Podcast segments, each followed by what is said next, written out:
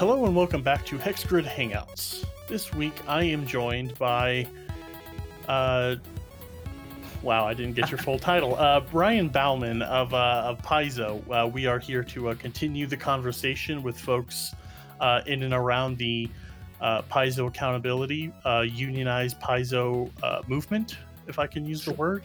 Uh, thank you so much for joining me tonight, Brian. Yeah, it's a pleasure to be here. Thanks for having me. Of course, yeah. So uh, there's a lot to talk about. Uh, but before we get to the hard hitting stuff, I would like to uh, establish a little bit. I did a tiny bit of research. Uh, folks that listen to this podcast know this is a uh, Starfinder homebrew podcast. Mhm. So um, definitely a fan of Pathfinder. But uh, I did go to see like what sort of things you did or have done for Starfinder, Mhm. and it looks like you're mostly Pathfinder, correct? Yeah, un- unfortunately, uh, that's just sort of what I fell into. Um, sure. I've played. Uh, boy, I keep telling myself uh, next time's gonna be different. I'm gonna I'm gonna get involved in something that's not, you know, sword and sorcery fantasy RPG. Sure. um, but it can be difficult to find some of that stuff, you know. Mhm. So, uh, yeah, whenever I run stuff, I, I very rarely run uh, fantasy RPG anymore. Um, and I've played some Starfinder, and I've enjoyed it. Uh, but mostly, mostly like organized play stuff at conventions when I've had a chance to slip away from my, you know, Sure. actual job duties and, and just play some some OP. I've got some. I've got a uh, a Ysoki. Uh, I don't think the, cl- the this is embarrassing. The class isn't engineer, right? It's like Mechanic. mechanic. Yeah, that's the one. Yeah, I've got See- a, a little Ysoki mechanic that I Nice. just love to death. But Very and- cool. So- because I haven't played enough, you Mhm. know, I haven't played enough to feel comfortable doing a lot of writing for Starfinder. So unfortunately, I don't have any Starfinder credits. Sure. Okay, cool. Uh, so uh, shout out to the Pathfinder wiki for uh, being accurate. and Oh yeah, um, well, the wiki doesn't tell you about the stuff that gets cut. So oh wow. Uh, okay. Uh, well, so so when but, did you but start? it is sorry. Go, sorry, go ahead. Oh, you're fine. Uh, so you know, uh, scrolling all the way back, when did you first get into uh, TTRPGs? What was your first game? What what what's your genesis or your uh, your journey like uh, getting from there to here? Right. Um so I feel like it's important to not undersell it a little bit. Uh like I think a lot of people their first first thing is, Mm. you know, just plain pretend as a kid, right? Of course, Um yeah. with you know, very rules light system that. But uh and like as a kid, you know, there's some of that, but also like my older siblings would like find little like play plays. I don't even know where they got them. There must have been like library books with like short five minute plays for kids or something. Because like my older siblings would want to put on plays, and so I'd you know get involved in that. Um, my first actual tabletop RPG though, uh, I was probably somewhere in the like nine to twelve region. Uh, my older oldest sister's uh, boyfriend at the time was really into tabletop RPGs, and she was as well. And so like there was a short-lived uh, Palladium campaign that I Uh-huh. played uh, played with uh, my older sister's boyfriend at the time, and her, and I think a few other people. Um, and yeah, that was really my first kind of exposure to it. And and you know, playing like Palladium or Rifts is a very it's a very interesting uh, start to the genre because uh, would it be fair to say that they're kind of gonzo? Hey everyone. Uh, four minutes into this uh, conversation, I already need to make a editor's note. Gonzo, uh, I thought I thought Brian meant uh, as in it is gone. Like you know, cool people say Gonzo, not Gonzos and nuts. So what what follows is me kind of putting my foot in my mouth, and I apologize. Uh, I think that I think so. Uh, yeah, when uh, I I've only been playing. uh, I think I've been playing seven years total. But my first, um, I started out playing uh, organized play, but the Yeah. first home group home game I had uh they were very seasoned players and like Mhm. it was like um a punchline about how palladium how difficult palladium was and how thankful that we're playing this system rather than that and they used to tell me horror stories and i'm like oh wow yeah i never want to play those games i'll never play those games and i i never have and it's nothing Right. against them but like uh very i, I belong to a, a fair few different friend groups and like I, I haven't heard a, a shining uh, endorsement for Palladium or to dive into it. Mm, Uh, but yeah, I haven't heard anything out of it outside of just campfire tales, basically at this point. right. Well, well, I, don't have any horror stories. Like, I'm not going to get into. I haven't played it in so long that I wouldn't Sure, feel comfortable critiquing the rules anyway. of But course. uh, what I do just remember is it was just very. When I said Gonzo earlier, I really like.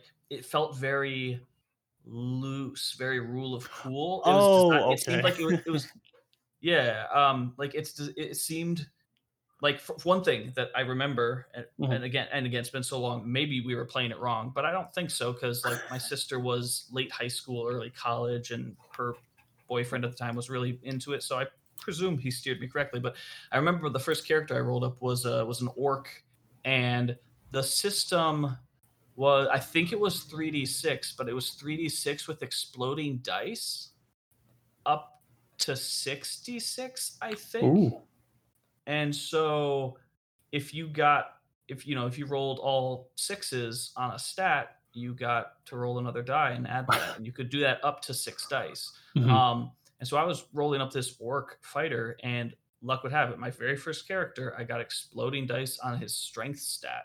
And so I had, I think at the end of it, I had 26 strength in this orc. Um which, you know, kind of will will break any system, right? But that's kind of what I Mhm. meant earlier when I was saying like it, it was it was not designed. It, it it didn't feel like it was supposed to be very uh like tightly controlled rails of balance sure, um because you know they're, they're they're letting you roll up a character and just if you happen to get lucky your you know stats in one particular stat might just go completely off the rails sure. so Gotcha. and so, you know, as a kid, it, in in some ways, I really appreciated that being my first RPG because I was able to, um, I think it really drove home the idea of oh, anything can happen, Mhm. right? In a way that a lot of you know more constrained media, books and movies, obviously, but even you know video games, Yep. uh, in ways that those media don't create that same feeling. And one of the reasons if not the reason I think that you know tabletop RPGs are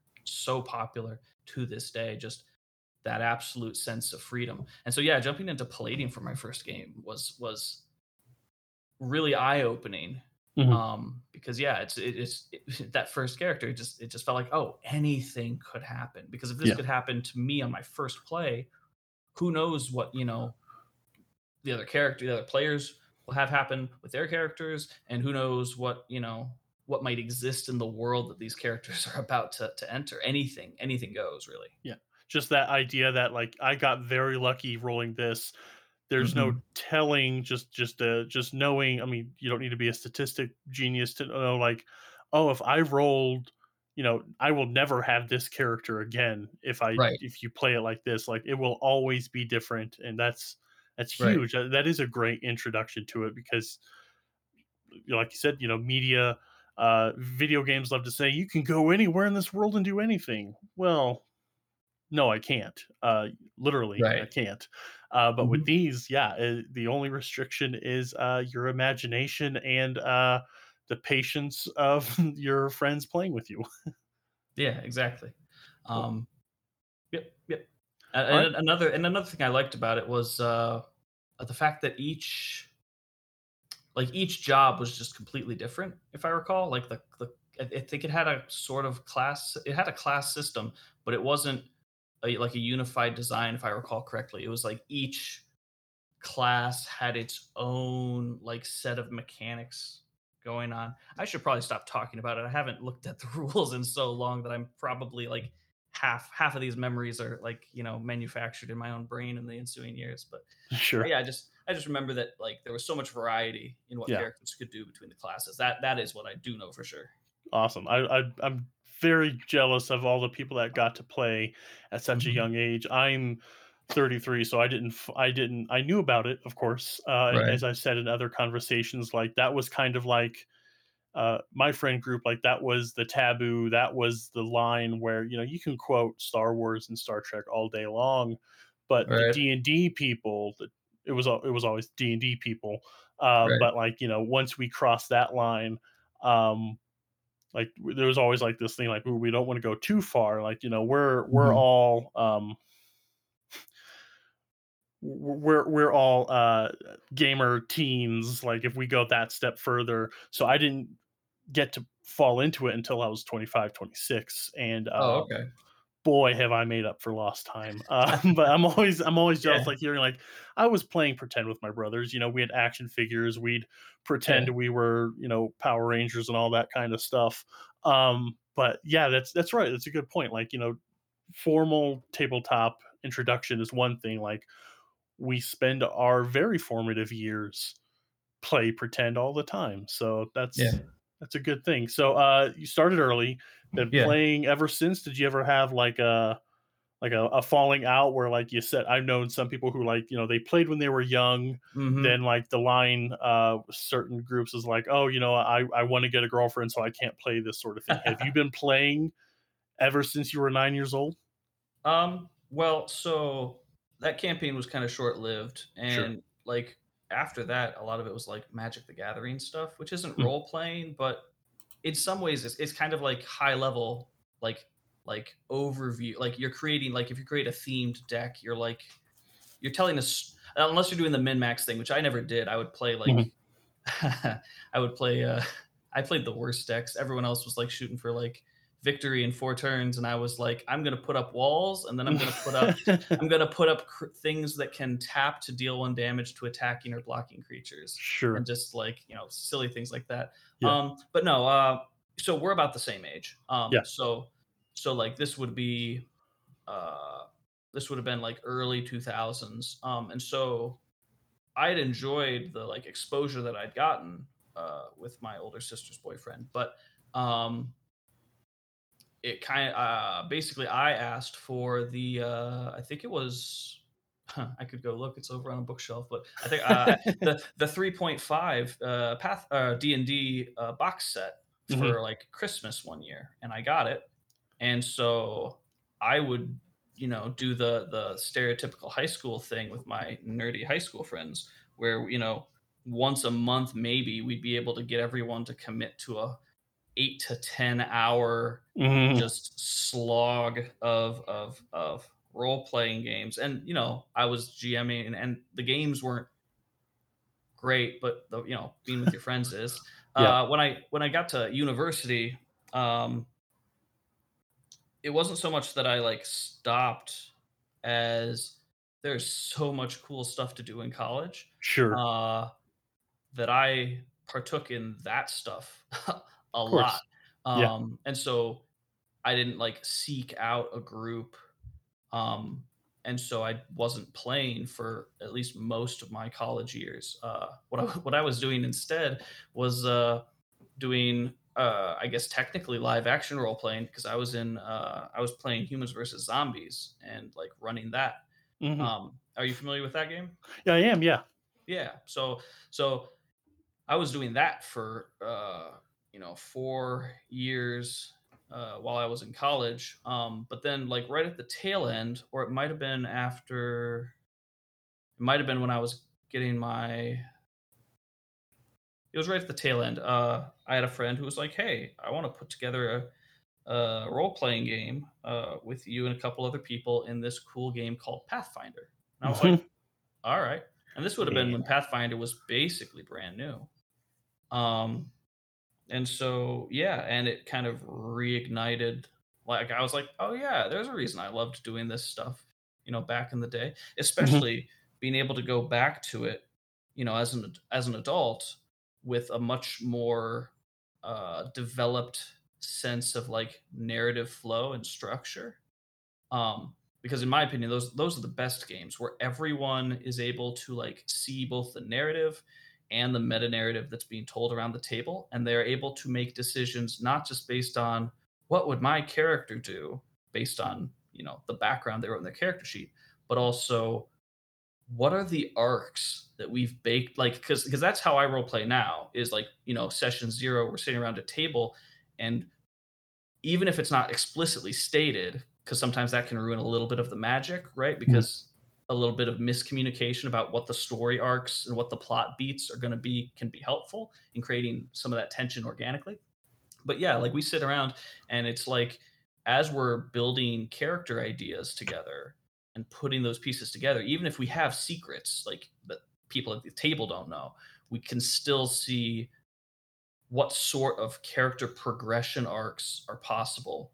And we and since we're aware of that when we're playing later we can make decisions not only based on what's plausible for my character to do based on their like personality and the situation they're, they're in but also what can i do to create drama to create tension to create to not, not drama in the sense of like uh like just arbitrary not not like table drama but uh, yes what can yeah. i do to create a compelling narrative exactly that yeah. everyone's invested in that And collaborative that's- storytelling we're Yeah. all searching for yeah yeah yeah exactly and that's that's how i play now Yep. um where it's not about min maxing it's not about like you know creating you know really overpowered characters or or you know the the the, the badass power fantasies that you Mhm. know I had oh god I was so I had a DMPC of course I did when I was like 13 I like the worst stuff right uh you know he had two swords I think they were different elements like you know that kind of stuff you know Oh, yeah. wayside and now it's like you know it, I'll I will I will intentionally like put my character into a compromising like situation or uh give them a very like uh, a very a significant weakness Mhm. if that's going to make for a better story. Like i'm not attached to this character's success. I'm attached to this character as a narrative entity. And Yeah. i'm trying to create the most interesting story with them and the other characters in the game as i can. And so yeah th- that was that was you know university. And that awoke i was like oh yeah i really like doing this. And so i started you know running I, I've run a few campaigns since then. Most veer into like the year, year and a half territory. Um, and yeah, I started branching out into other uh, systems. Mhm. Um, and yeah, so I play a lot of. one of my favorite things to do when we have in-person PaizoCon is I uh, I haven't run a uh, I run lots of games at PaizoCon, but I have Yeah. never once run a uh, a Pathfinder or Starfinder game at PaizoCon. I sneak other games into there uh, just for the variety, you know. yeah Yep. So cool uh so so what was the progression then uh you are a uh, software architect for paizo Mm-hmm. uh thank you again pathfinder wiki uh what were you in were you in university studying software it mm-hmm. Um so you're playing games logical progression get your foot in the door at paizo what is is there a fun Right. story there Uh, so when I was in college, I was putting together my course load, and I my original plan when I came in as a freshman was I'm gonna double major Mhm. in so in computer science and audio engineering, and in terms of credit hours, that was a strain but doable. Uh, the real kicker came when I was scheduling for sophomore year, and I realized there was actually no way to take two classes that I would need that I had to take sophomore year. There would be no way to actually take those classes because they were scheduled at the same time. oh And and like I think I checked the historical date. I confirmed like they weren't going to move the like posi- like there was no there was no way for me to make that work. So I'm like, okay, well, and I, and I can't remember why I chose what I did, but I decided, okay, you know what, I'm going to get this audio engineering degree, and I'm going to get uh, two computer minors instead because I've already put in some of the work, and I can knock out two minors no problem.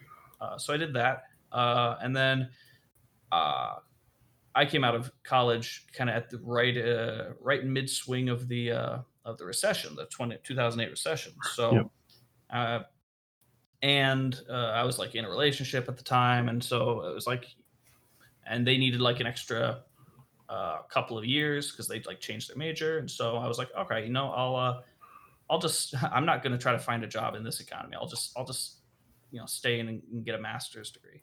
Um, and so I did that and got my master's degree in uh, in basically web development. It was kind Mhm. of an interesting program, um, but uh, but yeah. So basically, my focus was on uh, web systems, computer security, and and infrastructure essentially. Um, and so after that, um, I moved out to Washington uh, and started, you know, just doing because you know there were tech jobs out here. Um, and and while I really enjoy doing audio engineering, the kinds of jobs, some of the, some of the jobs that exist for that kind of a degree are are are in terms of lifestyle not like there's a lot of gig work it's a lot of Sure. like finding your next job in, in many cases unless you can lock down like a studio Yeah. uh, thing. And so, so I, I, I kind of figured go for the stable employment that pays better, and then I can do audio stuff on the side. So, Yeah. but that got me out to Washington, um, out to Seattle, and so I started working at a, uh, you know, just a, a business to business integration. You know, just a, you know, boring. Uh, a boring place that was you know the people were pleasant and it wasn't a lot of like stress um, and it was a decent paycheck but it wasn't engaging me it wasn't Of course. Yeah. exciting um, You wanted the stable thing and you got the too stable thing. So you got Yeah. exactly what you were kind uh, of yeah. what you asked for. Okay. yeah yeah it was well, it, was one of those things where it was just this behemoth of a company that had like purchased up a bunch of other companies all over the world and so it was just too and because like I, I told you about like my educational back, background um Yeah. like that's a weird pedigree to have if you're trying to like jump up the you know if you're trying to like advance a career in software mo- most places they want you know a four year cs degree from a good school and like they want and like and you know they want people who are coming out of university with that and you know and then the common thing to do in seattle is like you know work for microsoft or course, yeah. amazon or uh uh, what's the uh, like Boeing, you know, work for one of those big giants, you know, get a couple years experience and then you can do whatever you want. Yeah. Um, but I didn't have the like, I, I I didn't have the, or at least I didn't think I had the educational background to really make that uh, that plan work for me. So you know, I you know slipped my foot in the door at this you know other company, and it it got to the point where I was just tired of not feeling like I was making a difference or not feeling like I was able to creatively uh, do my work. It was all kind of very rote. So Sure. at that point, I was just looking around and I had been in the habit of like every couple of years just poking around Paizo's jobs board just Oh, to okay, see what yeah. was available. Sure. And uh yeah, and so like, you know, at this job I was like depressed. I'm like it's time to get out and because I'm comfortable here, now's the time to look, right? Because Yeah. I can interview without having to care Yeah. about whether they say no, and that's Yeah. a great position to be in. Exactly. Yeah. You go in with that safety net, like, okay, but it's Yeah. not like, you know, devastating. Right. So good. Protect So, yourself. Yeah. So so I so uh, you know this was in uh, late 2017 that I you know interviewed at Paizo Mhm. for uh, I don't even remember. Or I think it was just a software developer was the role, um, and you know interview got hired, uh, got brought in. My first task was to implement the uh, massive site overhaul that uh, dropped in early 2018.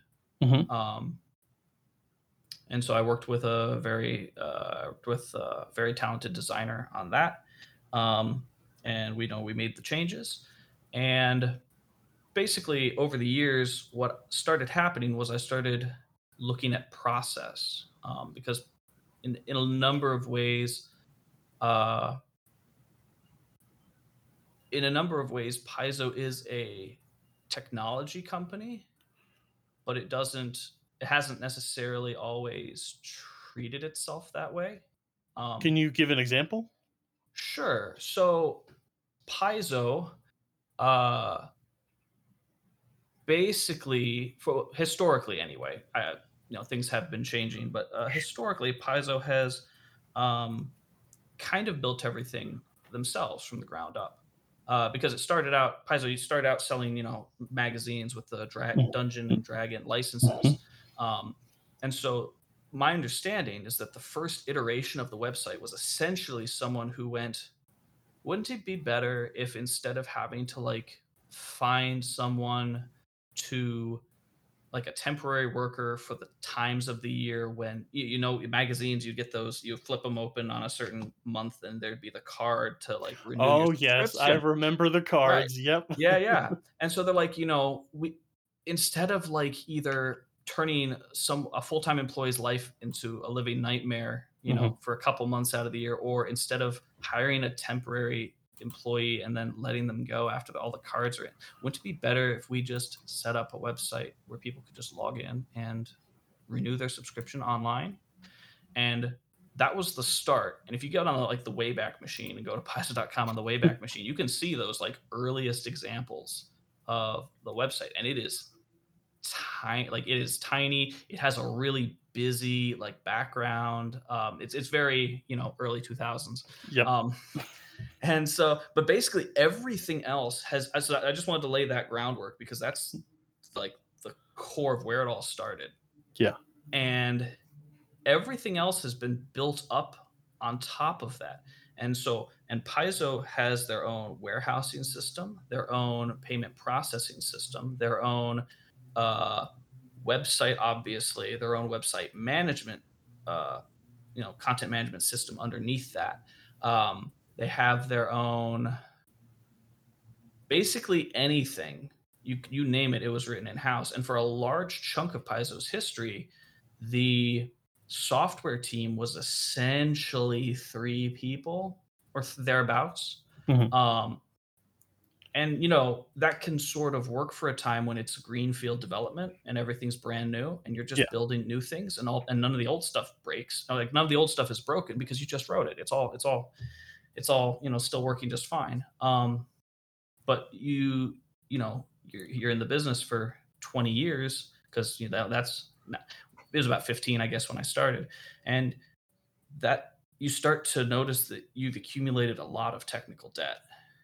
Oh, um, and so so you know you're running on older servers than you really probably should be. You're running on older software than you really probably should be. Um, and it's not like a it's not a it's not a case of where like um it was like a security issue.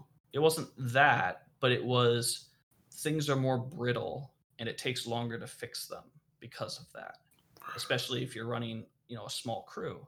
Uh, so i was part of a wave of employees per, uh, um, who were hired you know in that sort of time frame to expand the team up to a more reasonable size for you know a company of, of Paizo's size yeah. Because Paizo has been continually growing. Like the Right. the the three person team with the the at the time top of the or you know okay serviceable gear.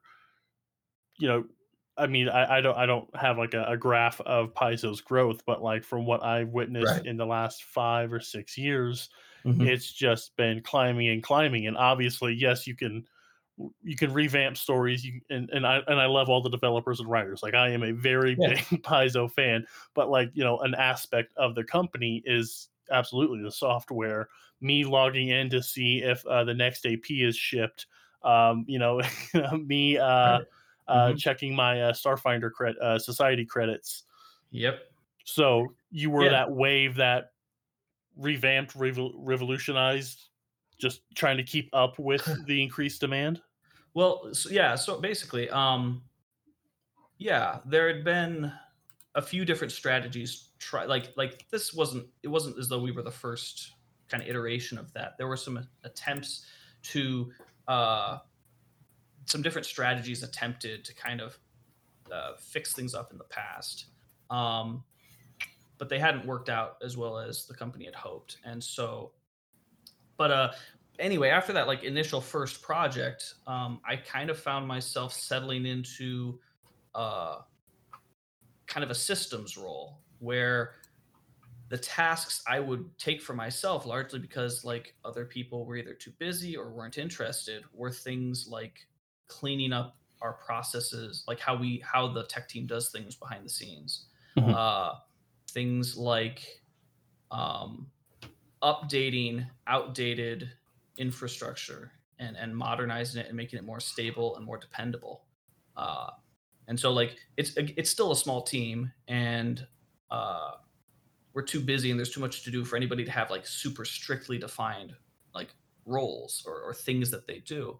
Um, and so like for a large chunk of time i was assisting uh, we only had one sysadmin at the time and because we do all our own uh, like in-house it as well for a lot of creative people that really really need to have the computers working um, what one sysadmin slash it wasn't enough and so we were in the process of acquiring another but there was a good six to eight months where i was just about 50% of the time i was helping uh, our existing sysadmin, and, and she's fantastic. Um, but we were also in a situation where she had been hired, and then the pre to help the previous sysadmin, and then the previous sysadmin had left within, I want to say four months, maybe six months. Oh wow! So so we had you know we, we had 15 20 years of of stuff and there was documentation on a lot of it um but sometimes you don't know where the documentation is. So it was it was a lot of that period of time for me was it was actually it was kind of exciting. Like it's a little bit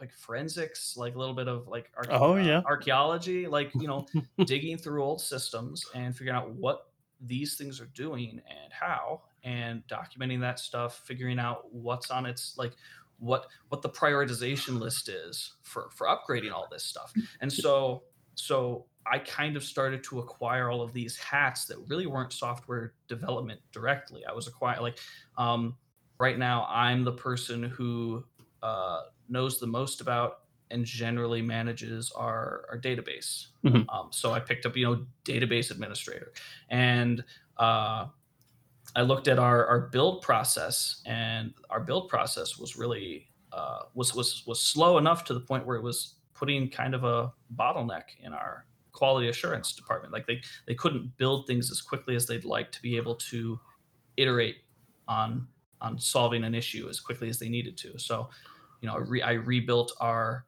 build system so that instead of taking you know X amount of time, it would take one eighth of that. Um, and so like that sort of so I started like kind of bringing in all of those responsibilities um, to the point where uh, eventually like most of my job is looking at what our needs are into the future and designing what the systems that can handle those needs should look like based around what we have now and what we need to have in the future and figuring out what the roadmap is to get from one place to the other. And so um at you know at some point i you know was doing like performance review time and i was talking to my boss. I'm like hey uh, like because I, I, still I still open tickets and I still write code, but it's not like my it, they aren't my that's not my primary like job at this point. And so it was like, hey, software architect makes sense. And she was like, yeah, let me see if I can like make that happen. And nice. here we are. So so uh so after that time doing the the the big company one tiny cog in a big machine kind of wrote stuff uh the as you as you called it before then mm-hmm. having to do this like uh pioneer cleaning up sort of mm-hmm. thing uh and then making it your own and now you're you term roadmap using that to like see where you have to go staying on top of trends and staying on top of everything mm-hmm.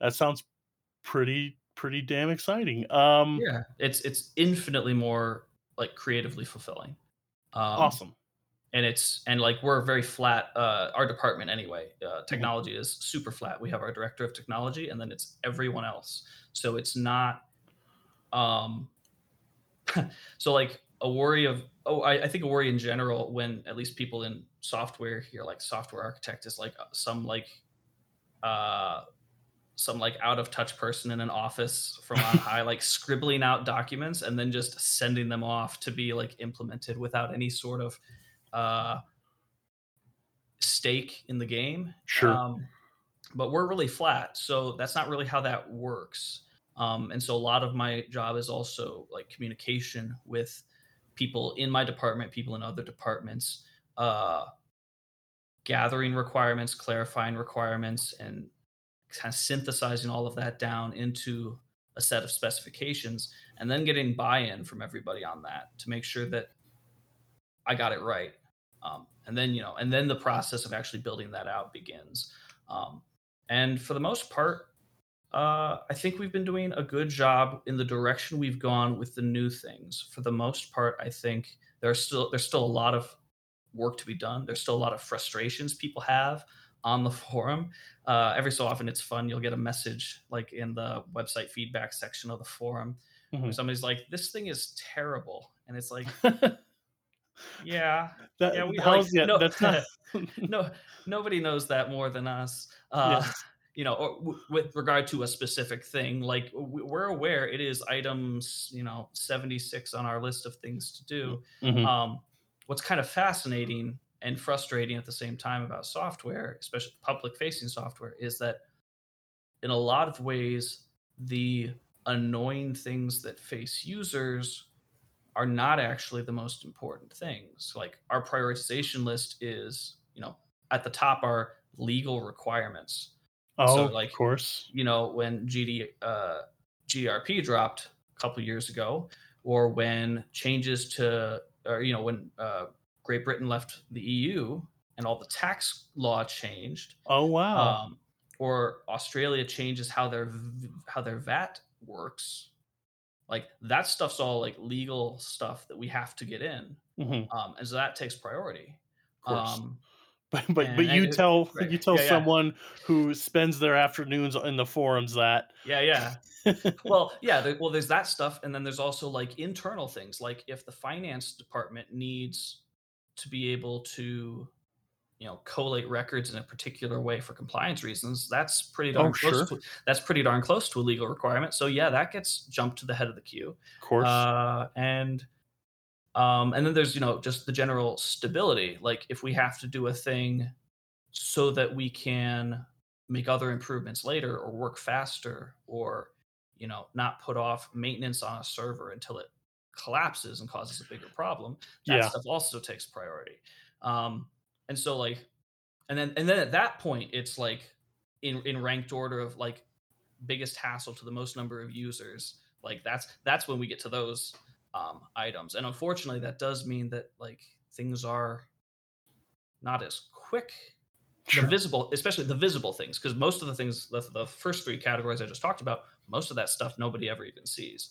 Um, but every so often we we try to make sure that we're at least including some quality of life improvements most that's good most yeah yeah releases because Yep. we want people to see those that progress even if they can't see a lot of what we do Exactly, and that kind of protects you from uh, forum posts later on saying like, "We never see you post anything about anything." Well, Mhm. yeah, because uh, frankly, legal is none of your business. Um, Right. You know, it's like Yeah. the, things are be so to have that like, okay, here's a list of things we did, and also we so cool. That's good, and that's uh, uh that that that feels like a very tight rope to have to deal with, especially with uh dealing with people who who who spend money on the thing and I can't access my thing.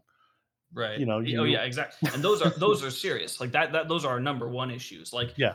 if somebody like there are some tickets about uh like fixing some formatting issues on the forums and that is definitely like a major hassle for people. But yeah like if somebody has an issue where i can't access the thing that i purchased from you Mhm. like, that's a way higher priority.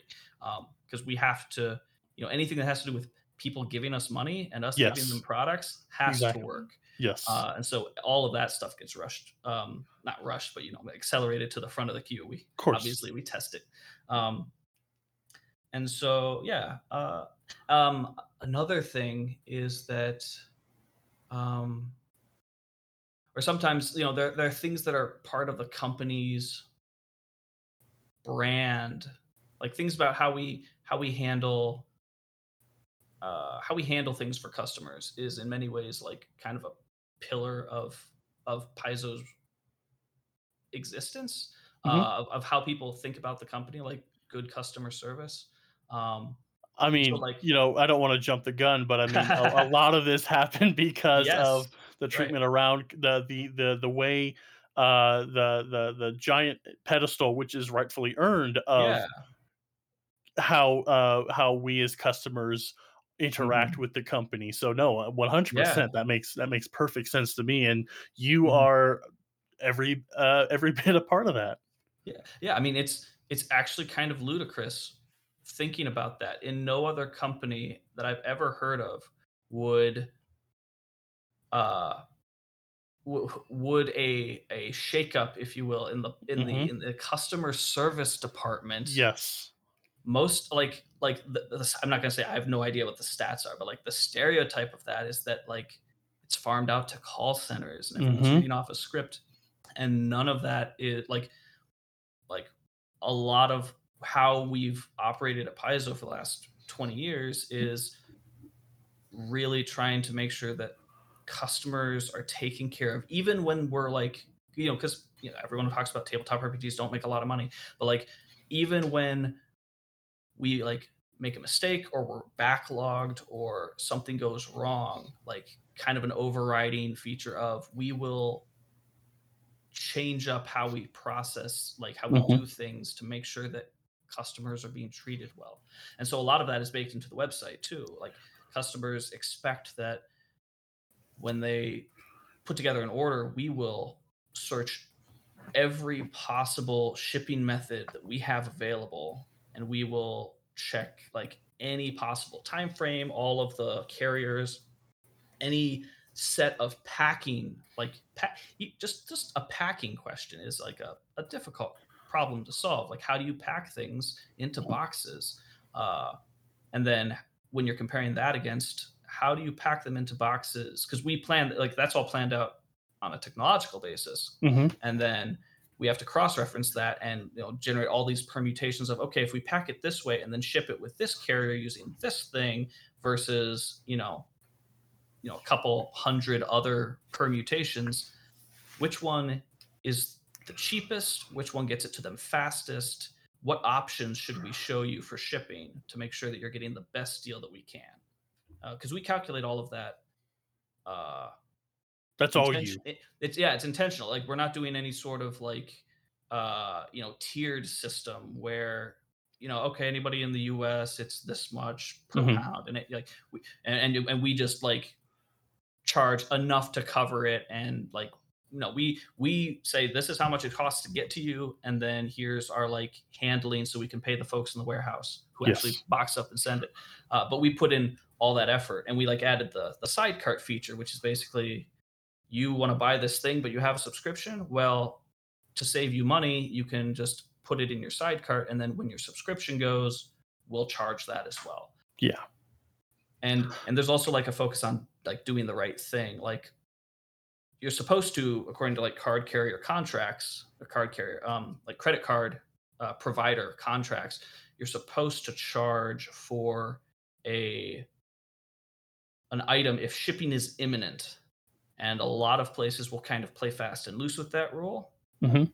um, so they'll charge you immediately even if it doesn't ship for two weeks and then you have to like you know if, if you decide oh well if it's not going to ship i don't want it you have to like get a refund and all that stuff and we follow that rule actually strictly so we don't charge until we're ready to ship it Yep. um and so that is you know it's it's things like that and so like you know sometimes in the forum it'll be like why don't you just use this like off the shelf solution and do you have any idea how much effort it would like not that that's not a that the idea is not preposterous we Sure. we look into that but like it would be a lot of we would have to bake a lot of our special sauce. We have to we'd have to modify anything off the shelf pretty significantly Sure. to retain the features that customers uh, are both know and appreciate that we give to them. So like we're we're working on things uh, course. as Oh, quickly yeah, as we can, and yeah, uh, and yeah. and I just want to say, like, uh, as an example, like we are in a time when shipping is precarious, Mhm. uh, disastrous. Uh, not not Yeah. not at all to do with like you, Paizo specifically, just in general. Uh, yeah, like imagine like you know i was expecting an ap here when i you know when i signed up for this subscription like okay yeah, and then i don't get charged like I I can i'm patient i have plenty of other things i need and want to read so like it's not like i'm chomping at the bit too much but like Mhm. imagine just thinking of um uh, those people like you know you charged me here when am i getting it here like completely oblivious or uh, Right. uncaring to the fact that it you aren't holding it hostage Right. physically in the meat space it is impossible to get you this in this way and i think it's kind of paid off in your maybe i don't i don't know other businesses to be honest so like right, uh, those people that like charge it immediately they're having Yeah. to just on top of everything a deluge of uh, it's been 17 days since i was charged Mhm. you know that And- kind of yeah. stuff yeah i'm dealing yeah because i'm uh, yeah i've got okay, examples i'm dealing with that right now i ordered something and i got a tracking number and i had Mm-hmm. no idea where it was coming from it turns out it's in china and it turns out Uh-huh. that the tracking status is uh we have no idea when a boat's going to be here that can like, Exactly. get into port and pick this up Yep. and i've already i've already you know been charged a couple hundred bucks for it and i have no Yes. idea when i'll see it and right now my decision is do i just wait this out or what Yep. um i bought a couch pretty recently and the same thing happened. I didn't know where it was coming from. Turned out it was coming from China. And Mhm, it took, I think, six months for it to arrive. mhm. Um, but yeah, like we've we've uh, it's no secret that Paizo has missed uh, shipping, like expected shipping dates, Sure. simply because uh, in some cases it had even made it here, but the the customs backlog uh, Yes. was so Yep. was so big at the port um, that it's like it'll be released when it's released, and we bump back the the uh, the, the shipping date for that product, and we don't charge anybody until it ships. So yeah, Mhm. I mean, it's frustrating. I'm sure, like to be sure, to not be able to get your books, but at the very least, you know, as if you've earmarked that money and tucked it away in your account, and you know not to spend it. Like Mm. at the very least, we're not like holding that that hostage. We'll get we'll get them we'll get the products to you as quickly as we possibly can. Yep. So, um, I, I'm gonna kind of cycle, uh, uh, real quick. Uh, if we happen to go longer than an hour and a half, are you good? Okay. Uh, yeah, yeah, that's all right. I, I do realize I've I've kind of waxed on about a lot Well, of stuff that honestly- not related to the uh, the primary topic of this conversation, but very very true but like this is a side like i've had jason tondro on here i've had uh, alex Augunas oh, uh, I, I I've, I've had you know i'm Oh, just a i'm just a little homebrew podcast not Yeah, a big yeah. deal but Well, like hey, i've gotten to know people and like Yeah. i hear the the side from the creatives um mhm. it, it's honestly uh uh very cool to me uh that i get to hear this aspect of it because like I, i'm not in the tech industry at Right. all um but like you know hearing hearing all the work that you put into it how everything is connected it's it's Mhm. good honestly to be able to get this perspective so um Yeah. And, You- and you- be, to be frank, if you had if you had uh, Jake Tondro on here, Mhm. um, there is nobody who could walk you through, uh, like the crux of the the UPW. oh like, uh so at all, like there's no one who could do it better for you Abs- than Jake Tondro. He's just Uh, absolutely fantastic. absolutely uh, we actually had him on the show last year uh uh i haven't Oh. had him i'm gonna i'm gonna reach out to him again uh to see if he wants to come back on and talk about this but no we had him on uh when he was uh promoting fly for your die and it was very Mhm. much in my wheelhouse i'm like hey you want to he, he made like a comment about like i'll do your podcast and i'm like shot my shot and he showed up he played a he played a session with us uh with our party Oh, wow. uh, and then we talked about fly for your die. We talked about uh, getting into the business, uh, get, getting into the uh, uh, industry rather, and it was a great chat. He is a a fountain of knowledge. I'm a big fan of his work. Uh, I listen to his other stuff. He's he's great, but And you know, such, a, I'm gen- such a generous person he really is. Yeah, time and and- knowledge. Absolutely. yeah, it's great. So I I've been hesitant to reach out to him, and I'm hesitant to like shoot my shot to everyone right now because people want to get the word out on this, and I think that's where Mhm. we're going to shift this conversation. Is like, uh, uh All right. Let's get into the tough stuff. absolutely. So yeah, I wanted to you know what platform I have offer it up because I'm I, I pay money, I put a lot of time and energy into these games Mhm. because I love them. Uh, but like you know, this is my time to you know give someone a platform to talk, and you know, getting the software architect for Paizo a a, a megaphone to talk about what work you're putting in. Mhm. We'll do it all the time. So yeah, um, so let's uh, let's get into it. We've talked about in previous um, conversations about what's going on. I had Derry from uh, Dice Will Roll, who uh, his was a very big uh, uh, proponent of the uh, Paizo accountability. Like you know, Mhm. they were they were they were in it. So, um, in your own words, if you'd like to give a, a summary of uh where things are at now how things got here uh i'll shut Right. up for a bit and i'll just let you give your bit Uh, sure. Um, so, with regards to uh, the, the United Paizo Workers Movement, um, an organization effort, uh, at this point in time, we are currently waiting on a response from the Paizo executive team Mhm. regarding our request that they uh, voluntarily recognize uh, our union as the um, representatives, uh, bargaining representatives for uh, 50 employees or approximately 50 employees uh, at Paizo. Um, Paizo is, uh, this is public, yeah. Um, Paizo is approximately 80 employees currently. Uh, I'm just trying to remember which things have been said publicly by the company that I can use. of, course And yes, yes and yes, uh, I believe uh, our PR manager shared that factoid on the forums in the last couple of days. So Okay. yes, uh, we're, Paizo is approximately 80 employees. Uh, the union's position is that 50 of those employees are union eligible, and so uh, when all of this dropped on October 14th, uh, we uh, the union sent a letter to the executive team saying like, look, we believe that there are 50 employees that are eligible to be union uh, represented, Mhm. and we have a we have uh, we have 70 percent of those 50 employees who have signed union authorization cards permitting the union to act as their represented bargainer or Mhm. bargaining representative, whichever of those words terms is correct. Uh, so, you know, and the letter said like our goal is to our goal is to work with you to restructure a lot of how the company works behind the scenes. Mhm.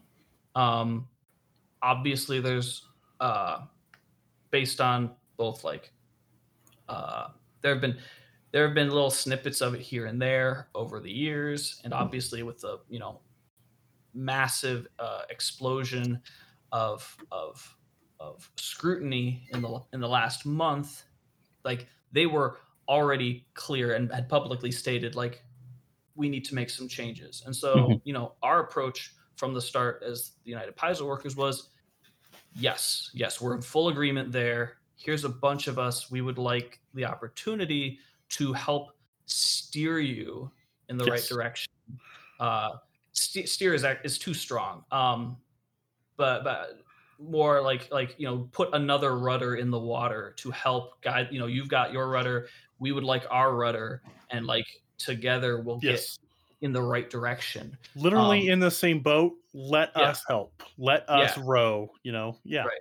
because this the people who work here are amazing like Mhm. they are so many good-hearted people so many highly knowledgeable people so many uh and and it's and and unfortunately, it's historically not very many of those people have been listened to, even in their areas of expertise. Mhm. Um, and that's a real tragedy because, you know, part of part of what's interesting is that in a creative field like this, where uh, we're living in one of the more expensive cities in the United States, and Boy. in many in many cases in many cases at the company wages are, are like some of the stuff has been some people have shared their wages either former employees or current employees have shared their wages on like online on twitter and stuff so you can look that stuff up i don't want to get into the specifics of other people's course. stories Yeah. but like if you're in a creative industry uh, like paizo and you're living somewhere really expensive and in a lot of cases the pay isn't that great what's interesting is that the people you tend to have are the people who really love this stuff, Yes. right? Because no one's at Paizo looking for a paycheck. Now I'm like I'm a software architect. I get paid better than most of the people at the company, I'm sure, possibly better than some of the managers.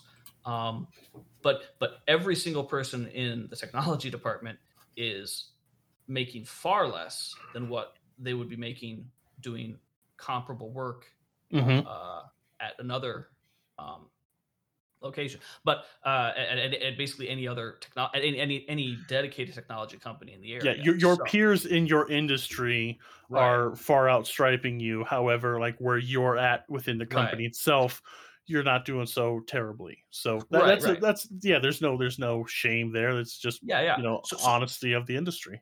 Yeah, so across the board. So so when I'm saying like I'm not just talking about like the the people who are making the the, the, truly uh unfortunate way like it's it's really it's it's it's it's heartbreaking to like yes. coworkers, people that you know, uh, people that you care about, people that you love, um, just not being able to make ends meet. Like Yeah. I really, I really appreciate how a lot of people who work at Paizo will moonlight as freelancers. It lets Mhm. like I, I I do that. It lets it, it's it's kind of a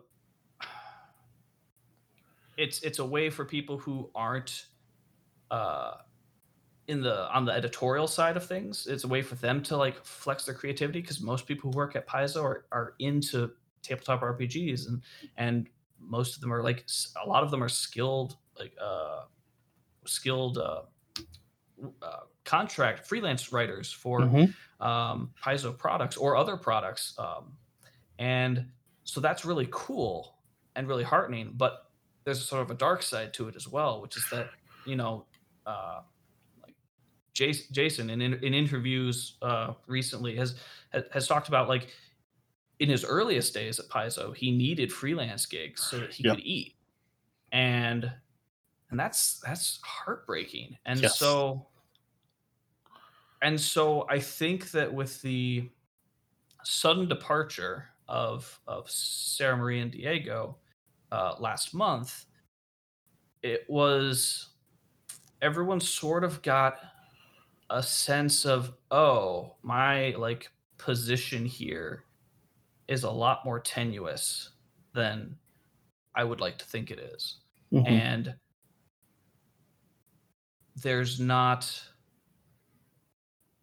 I think people finally it's kind of like kind of like what I said about like technical debt way back you know a, a while ago Yeah. where it sort of creeps up on you and then suddenly you realize you're in over your head and you absolutely can't afford to ignore it anymore and I think that's what happened uh with with Sara Marie and Diego because like in in Washington like legally uh, like a company can't say why somebody uh, was was let go. I'm not even sure they can say that they were let go. Uh, I'm not sh- I'm not sure about that. I have It's to it's that a up. very yeah it's a very interesting rule to hear uh, the at will work uh, uh, Mhm. laws. It's it's like, and then you know, uh, I live in Colorado. Uh, Right. We aren't at will. Uh, And to be honest, when I heard that it's at will, I'm like, what's this? And I and I read about it. I'm like, that's Yeah. terrifying. Like, you know what? You Yeah. know, whatever people's opinion on unions are, Mhm. um, to to have zero protection, that's more terrifying than anything. Like just just Yeah. like that that li- your livelihood is at will. Like that's that's Yeah. so dehumanizing. Even Mhm. just like um, I don't like the cut of your jib anymore. You're out of here. Like that's. I get I get chills thinking about that because you know while I uh just full disclosure I work overnight at a supermarket stocking ice cream Okay. and other frozen stuff. So like I have a union to protect me if uh Yeah. holidays are coming. the pandemic has been a wild ride. Mhm. Uh it's it I I have been working more than I have in years uh because of that. So like to to then I sit and think like my friends who work at a, like a Walmart who don't have a union who can get Right. dropped at the drop of a hat. Right. Um if they have extenuating circumstances it doesn't matter you are Right. replaceable like that Yep. kind of that that that like chills me Mhm. that uh and that that that my friends and family people i really care for uh and then then i hear that it's that way in the greatest city for ttrpgs like uh, uh Yeah. to to paraphrase jason tondro like if you want to get into gaming right. not even paizo if you want to get into gaming seattle is kind of where you gotta be that's where it is um right. at this point and it's it's a it's a not a pretty beast but it's Mhm. it's it's fact Yeah. still and then to hear like these these creatives these artists are, have this have this is their their their the way they live their, their livelihood they're um cranking out project after project just to make sure their lights stay on Mm-hmm.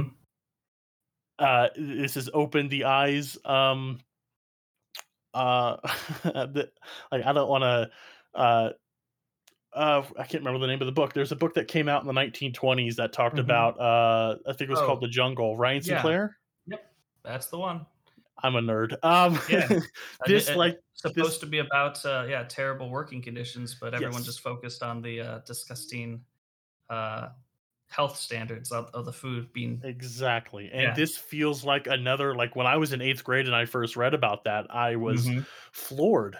Uh, and I feel even more so because now at this point I've dumped literally thousands of dollars and thousands Right. of hours of my life and my soul into like these things. right. Uh, and it's just like like it's it's heartbreaking hearing these stories. And um, now you know you you're all banding together uh, Mhm. to, to do something about it. And this feels uh, after this past month, it feels like uh, there are some uh, some there's some light in this Yeah. tunnel we're we're slogging through. So, um, Definitely. you said you had a meeting tonight. Um, is there anything uh, that we can like uh, expect? Has there been any movement? I know you're, I, I guess, uh, Mhm. holding pattern, waiting for the uh, voluntary uh, acknowledgement. Right. Um. So let me think here. Uh. So. It's fine if there's nothing. Yeah. It's- Yeah. yeah. There's, there's, um, there's, there's no shame at all. Uh, I just thought is I'd- this? When is this coming? Oh, you said you were going to try to get out as quickly as possible. Immediately. Yeah. So, um, yeah, there's nothing I can I can report right now. Of course. Um, of course. I, I, I, we are basically we're we're we're we're, we're in planning mode Mhm. because like there will be something to announce in the near future. We when Sure. we sent them the uh when we sent them the initial uh, the exec, when the exec team received the initial letter requesting voluntary recognition, it included a, a deadline. Um, not in any sort of like punitive way, but just it was it was No, set for next Monday, frank. ju- Yep. just to make sure, like, yeah, like this is serious. You've got to like treat it seriously, and so so by Monday hmm we will at least be able to say what our next steps are Okay. um because they could like like like the deadline is is is really more of a, a courtesy right and and a and Mhm. a and a um and their response to it by that deadline is a, an, an equal courtesy it's just a, you know uh they could in theory if if if if, if things were to proceed with a national labor relations board vote uh they could agree to voluntarily recognize you know seven seven weeks out right before the election like they could choose to do that and if they did that you know the upw would accept because that's still less of a like less of an ordeal to go through than dragging out the entire Sure. uh, election process. So one way or another, we'll have an announcement to make at least by Monday about what Okay. the next steps are. Um, right now, we're very much in a, and really we have been in some ways since the announcement is uh, everything prior to that was was you know done in secrecy was planning planning planning kind of a race against time to try to make sure that we got everything all our ducks in a row before you know it, something leaked and thankfully as far as we know nothing like as far as we know nobody had any idea this was coming until uh, thursday morning Mhm. uh, when we announced um, but now it's kind of the shoes on the other foot. So right now we're we're shoring we're, we're you know prepping like here's what our steps are if they say yes. Here's what our Mhm. steps are if they say no. Here are you know we're still trying to add people to the union because our goal is to rep like in washington washington is an uh, uh, washington is an at-will state although if we get recognition uh, that will change will no longer be at will That's uh, awesome. be- Huge. union protected yeah Yes. huge um and that's and we get that kind of for free essentially Mhm. um because the if we're recognized they have to negotiate with the union in good faith to determine what the policies become for how people are hired fired that sort of thing um but uh shoot i think i might have lost my train of thought there Uh, so so Uh, it's Oh, so Washington is uh Okay. it is an at-will state. Mm-hmm. Um but uh but if we are recognized then we then the UPW becomes the re- bargaining representative for all of those eligible employees. Um and so our goal is to represent all of them, even Mhm. the people who weren't like on board on board from the start, even the people who joined after the announcement. Um it's tricky because you want everyone to be everyone to feel welcome and included but Mhm. part of the practicalities of forming a union in a in an at-will state is that you have to be very very careful about moving slowly about speaking to coworkers and getting kind of a sense of where they are Mhm. prior to like telling them what you're doing. Yeah. And that's really the scariest time of organizing. Like right now, right now we have, you know, 75 plus percent of eligible employees, and we have a very public and incredibly well received uh, movement, including 40 plus freelancers who are engaging in a work stoppage on our behalf unprompted. Like we're in such an extraordinarily fortunate position right now. Yeah. And you know, prior to any of that announcement stuff happening, it's oh, if you know they discover what we're doing, they could just fire us all tomorrow for no reason. Mhm. Um, now there would be problems with them doing that. Like every any individual person is replaceable, but you know, trying to remove that many people would be quite a. Uh, but you know, you get rid of one or two, and that's a scary thing, and you know, you can start to break a union that way. Um, Yeah. But you know, that's all speculation. That's not even speculation. I'm not even speaking specifically about Paizo, but in the moment when you're doing it, you kind of have to presume that if you don't do everything just right, the worst might happen. And and so it's really nothing to do with the specifics of, you know, the place you're working. It's Ex- yeah, It's yeah. a- That's yeah. That's not even Paizo specific. One of the reasons why I reached out to you um, Mhm. was you've had uh, two or three rather lengthy Twitter threads Mhm. just going in on the the the practicalities of it, the the logistics of you know Mhm. not even speculating. You you're just like, here's what can happen here, and I will definitely be. And I've retweeted them several times, and I'll put Uh-huh. them in show notes. So anyone Appreciate that, it. of course, um, I I'm in this. I, I don't have as much stake as uh, Yeah. actual employees, but like. I, I chose Paizo over the other big one because of certain things, and those certain things uh, aren't being met anymore. Uh, you Mhm. know, the the stuff that's come to light, uh, the the the treatment, uh, these people who I consider friends, like you know, uh, Jason Tondro. When I have a Fly for Your Die game every Mhm. other Thursday, um, more often than not, I'm like sending him at least one quick DM of like something crazy my my players did. You know, like well, that's cool. Like, uh, and they're you, you're we're all the same people. We're all nerds playing these games. Mm-hmm. So like to, to see these people who are so damn cool be mistreated. Uh, Alex Augunas, I I backed his Kickstarter. You know, like Mm-hmm. I I know, I I know he's Alex. a he's great. Uh, he, Yeah. he I've worked he with him on a few books. It's Okay. fantastic. Yeah. yeah he uh he apologized at the beginning of our chat about how um or he didn't really apologize but he said like his his uh introduction to starfinder and where he jumped in on the uh the production of it was kind of different so he had Mhm. a different kind of perspective and i'm like no that's cool i love different perspectives obviously Yeah.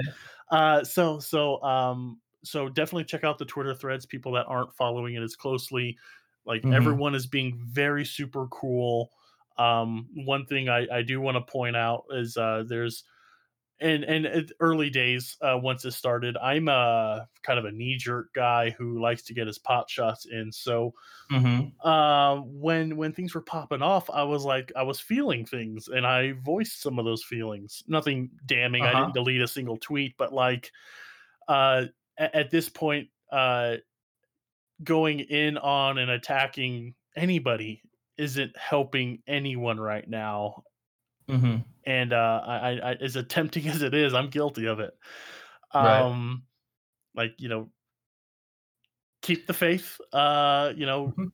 you know everyone's it's and and, and i do want to say like you are a freelancer so like uh like your identity in the 40 or whatever like i'm not here for Mhm. that but like just uh, any Mhm. freelancers listening who organize this stuff the uh the work stoppage i think that was the term you used work stoppage Yeah. Most, not most, a right. Oh, sorry. Yeah, it's not a strike because they're Yes. not a union. It's a work Yes. stoppage, and it's also not like concerted on on the part of. Well, it's not a part. It's not on the behalf of all of them, right? Uh, Yes. Most of them have been pretty public about it. However, Okay. because uh, uh, most of them have been pretty public about it because um, I think largely because well, one they wanted to support us, but also because Paizo already knows who they are because they're not accepting work and not turning it in. So yes so so a lot so so so I, I'm, I'm i'm saying that mostly to say that if people are interested in hearing it uh, directly from them a lot of them are on twitter Yes. using the unionized paizo hashtag and they're Mhm. telling their stories about why they're why they individually as people are engaging in a, in a work stoppage or why they aren't taking additional uh, um, additional work or Mhm. assignments from Paizo, and it's really inspiring stuff. So I, I encourage anybody who's interested in more about that side of things uh, to get on Twitter and check out the unionized Paizo hashtag because a lot of them are in there actively talking about yes what it is that led them individually as people to to to engage in the work stoppage, and it's it's fascinating stuff to read it, and we're, been and we're so, and we're so grateful. All all the staff are so incredibly grateful that they that they have given us so much support. It's yes it's it's it's unreal. I I, I and I can't it's it's put into real words just how how Yeah. grateful we all are. it's a real wild story to to have heard like oh we're doing this and Mhm. uh so what you know me as just just general person in the world like oh cool they they got together and like no they did this on their own uh it just like it and someone said today on uh twitter like it's not a strike we can like very definitively not a strike but Mhm.